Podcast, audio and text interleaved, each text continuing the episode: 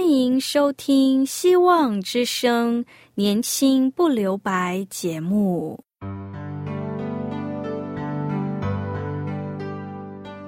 时间是匆促的，岁月流逝，一去不返。别让忙碌与压力阻碍了你享受青春的美丽。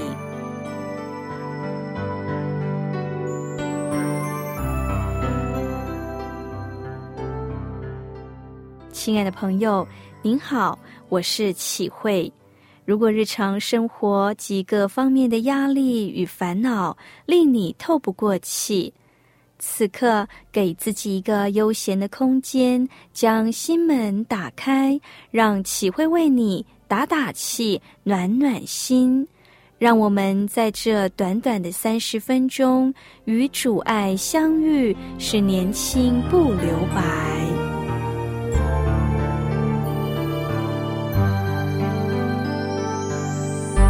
亲爱的听众朋友，今天齐慧要与你分享的题目是“骄傲使之忘了本性”。现今世界上最有影响力的城市是哪一个城市呢？根据美国克威尔全球城市报告，世界上最有影响力的城市仍然排名排行是纽约、伦敦、巴黎、东京、香港、洛杉矶、新加坡等等。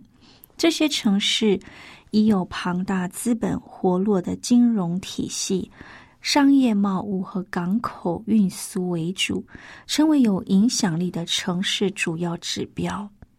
以西结书二十八章十一到十九节，在这经文当中谈论到了有一个城市，在当时也是极为重要的，它被称为推罗城市。它在当代是贸易、港口、运输极强盛的城市，闪耀发光在列国当中。在以西结书二十六到二十八章，先知却预言他将要受到上帝的审判和毁灭。推罗，他又翻译为泰尔。推罗，它的意思是岩石。它是古代腓尼基的城市，位于地中海海岸，在耶路撒冷西北部约一百六十公里，位置就在现今的黎巴嫩。现址已是遗址，成为了观光游览之地。推罗算是面积非常小的城邑。但因为从事国际贸易，所以非常的富裕，有很大的影响力，可说是腓尼基城邦中最富有的一座城。此城有两个部分，一部分是在陆地上的，另一个部分在离岸的岩石小岛上。两大部分由一条堤道连接，城的每一个地方都是一个著名的海港。因此，推罗为海上贸易的门户，也是陆上贸易的进出口，并且在军事上也有着极佳的防御力。在大卫所罗门的王国时期，推罗是以色列强大的商业盟友。大卫所罗门都与推罗的西兰王协议。推罗提供木材、建筑材料，寄供给以色列；以色列则提供推罗一些农产品。虽然推罗和以色列是盟友，但是在主前五八六年耶路撒冷沦陷后，推罗不表示悲哀，反而想说耶路撒冷不在，他们少了劲敌，将获利更多。结果，这样的想法令上帝不悦。上帝说：“推罗不过是个干燥的岩石，渔民晒网的地方，它将要荒废。”到主前第四世纪，这城市果然被亚历山大帝破坏。推罗惹怒上帝，不止如此，也因为推罗王运用他的智慧，为自己和国家打造商业贸易王国，积聚庞大的财富和权势，与各国来往都有极大的成就和贡献，堪称是列国中一颗最有价值的宝石，以致心生骄傲与狂妄。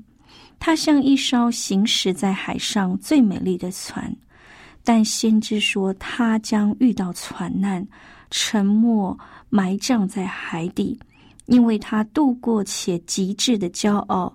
他以为我是神，自比是神，使他忘了我是谁，自称为上帝。上帝回应说：“你是人，不是神。”所以，上帝审判推罗的原因，不是人的成功，乃是人的骄傲。人的成功不会受审判，而是人的骄傲会忘了我是谁，自称为神，遭致审判。推罗的骄傲导致审判。先知以上帝口谕的方式表示死亡的领导。经文描述推罗王代表伊甸园中起初被造的人，起先在园子里智慧充足，全然美丽，无可指责。后来因贸易增多，暴力增多，因美丽心生骄傲而堕落，被逐出伊甸园。这段经文也有属灵的含义。暗示推罗代表世界背后黑暗的权势，也就是撒旦的国度。人常会问一个问题：撒旦如何产生？这世界为什么会有撒旦？圣经中两处都记载着撒旦的起源，在以西结书的二十八章，在以赛亚书的十四章十二到十五节。撒旦是上帝所创造的。他不是神，他是被造之物，但是他充满智慧、美丽和光芒。以赛亚书称他名为撒旦，他原被安置在圣山，遮掩约柜的基鲁伯，却因为心中身心骄傲，又因荣光败坏智慧，罪孽甚多。他自己比拟为上帝，亵渎上帝，以致被上帝驱逐出境，成为那迷惑人、说谎者、控告者，也就是堕落的天使长，败坏光明的天使，被逐出园外，遭受永远的死亡。亲爱的朋友，从圣经历史中看到先知对推罗城的预言。同时也看到这经文中的推罗泛指着一切贪财好利、骄傲狂妄的国家、城市、民族和个人，甚至包括背后主使者最大的推罗王，也就是撒旦。从经文中看出，魔鬼撒旦就是骄傲和夺权者的败坏之灵。骄傲就是自以为了不起而傲慢、自高自大，有着我很特别、我很新的强烈感觉。撒旦原本是靠近上帝的爱臣，设立在山一真神宝座前的敬拜者，是最为靠近上帝权柄的，而且他光华美丽，但以致心生我很特别，犹如上帝。其实他是忘了我是谁，亲爱的朋友，我们必须严慎防止撒旦进入我们的心中，特别是我们这些亲近上帝的服侍者、讲道者、敬拜者、祷告者、长老、童工等等教会的执事、服侍者，将服侍的能力成效归功于自己。自我膨胀，窃取了上帝的荣耀。其实不止服侍者，人人都有骄傲的试探与危机。当人拥有美丽、成就、智慧、富有、权势或某些的优势时，就容易骄傲自满，高举自己，好像上帝一般。就像推罗王一样，美丽、成就、智慧、富有、权势不会被定罪，乃是因为美丽、成就、智慧带来的骄傲而被定罪。人若骄傲，会带来败坏。箴言十六章十八节清楚的告诉我们：骄傲在败坏以先，狂心在跌倒之前。骄傲带来了败坏和灭亡。求主帮助我们，让我们不要使骄傲忘了我们是谁。现在，我们先来聆听一首歌。这首歌的歌名是《愿神旨意成就》。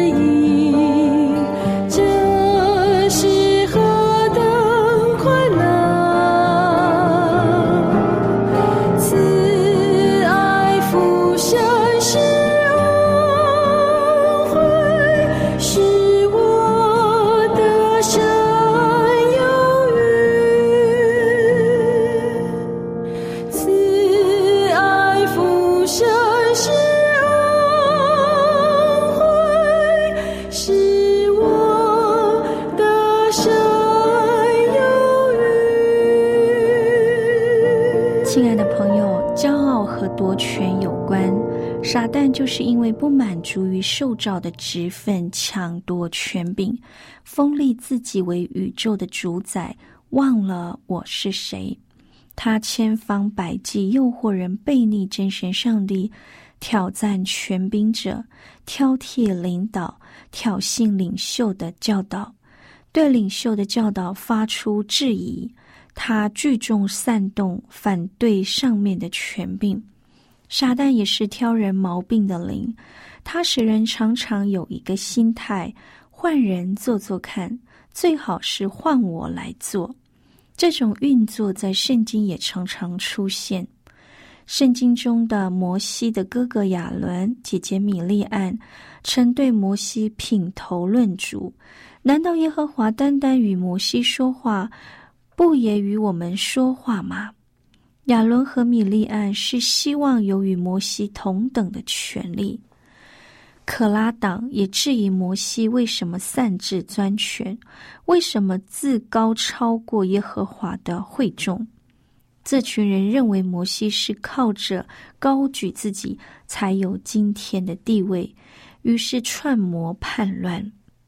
大卫的儿子亚撒龙也是高抬自己，批评论断他父王大卫的能力，煽动王的领袖跟随他，反照篡位。撒旦从始祖亚当开始，就一直在人类的历史中作乱。撒旦企图让人忘了我是谁，以自我为中心，贪爱权势，巧夺权势，败坏陷入我们的心中。是否我们的教会、我们的家庭、我们的家族、我们的职场也有类似争权夺利的事呢？我们需要向上帝认罪悔改，免得惹怒上帝。像亚伦、米利安、可拉党、亚撒龙一样受到刑罚。我们若愿意向上帝、向人真心悔改、谦卑回转向上帝，上帝会怜悯我们，使用我们，使我们脱离败坏的辖制。彼得前书五章五节说：“你们众人也都要以谦卑束腰，彼此顺服，因为上帝阻挡骄傲的人。”赐恩给谦卑的人。圣经提到推罗的兴盛，却与骄傲自高、妄称自己为神，所以受到上帝的刑罚审判。推罗也代表着世界黑暗、撒旦的权势。撒旦的灵运作在人类，使人骄傲、自我中心、高举自己。用不法的手段强取权柄，企图位于上帝之上、众人之上作王。但是感谢主，面对撒旦的权势，上帝已经为我们开了一条新路。基督为我们树立了典范，让我们跟随。经上说：“凡事不可结党，不可贪图虚浮的荣耀。”只要存心谦卑，个人看别人比自己强，个人不要单顾自己的事，也要顾别人的事。你们当以基督的心为心，他本有上帝的形象，不以自己与上帝同等为强夺的，反倒虚己，取了奴仆的形象，成为人的样式。既有人的样子，就自己卑微，存心顺服，以至于死，且死在十字架上。所以，上帝将他升为至高，又赐他那超乎万民之上的名，叫一切天上的、地上的和地底下的，因耶稣的名，无不屈膝，无不口称耶稣基督是主。使荣耀归于父上帝。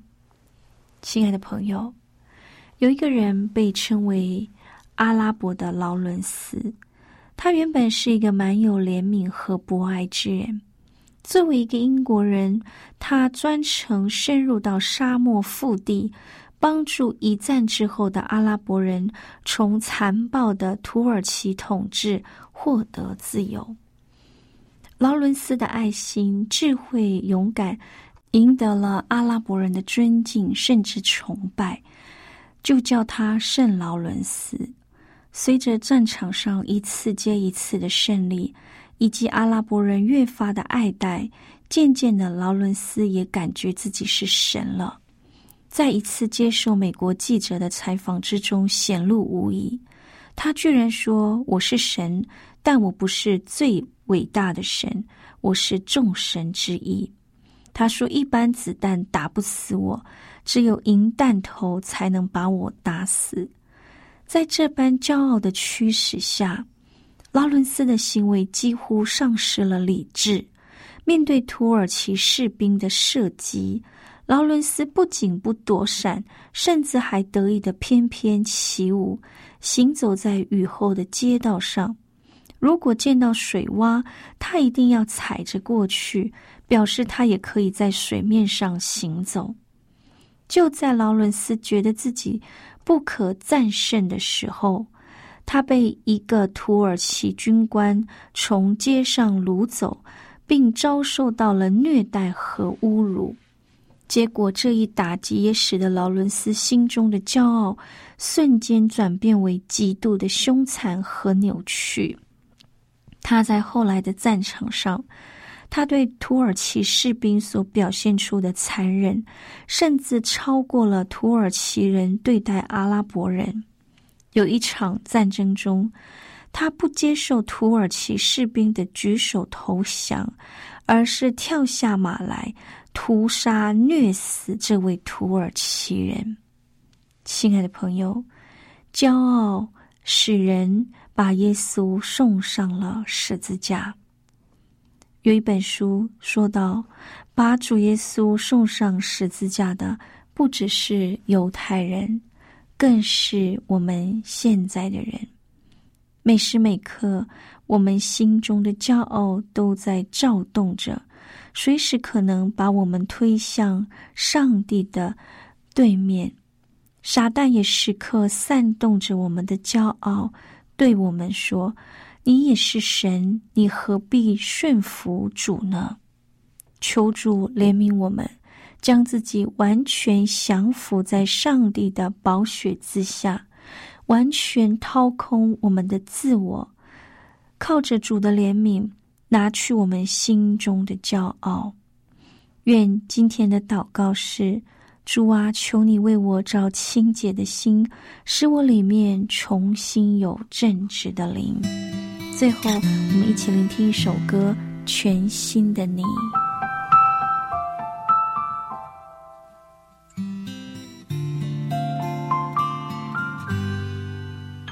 你说阴天代表你的心情，雨天更是你对生命的反应。你说每天生活一样平静，对于未来没有一点清晰。亲爱朋友，你是否曾经曾经观看满天的星星，期待有人能够了解你心，能够爱你，使你力量更。新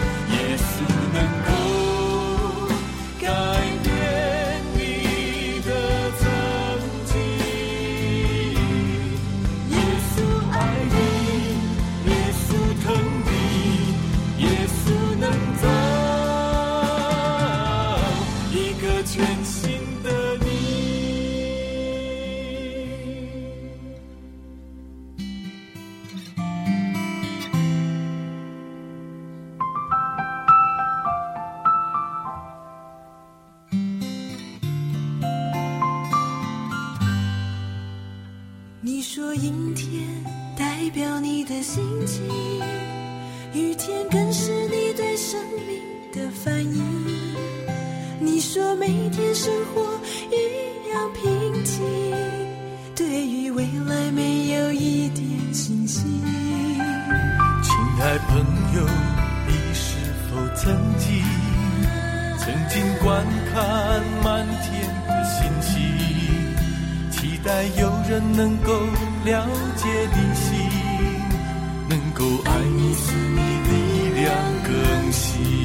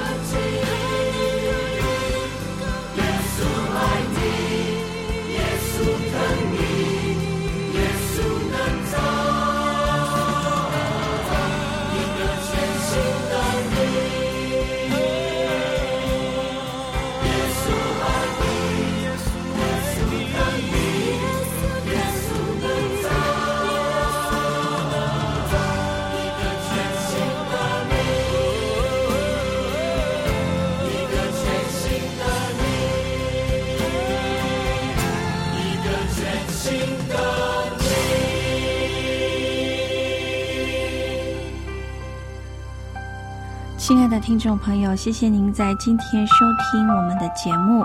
如果你有感动，或者你有需要我们带导的事项，欢迎你写信告诉我们。我们电台的地址是 q i h u i x v o h c dot c n，我是启慧，愿上帝赐福您，拜拜。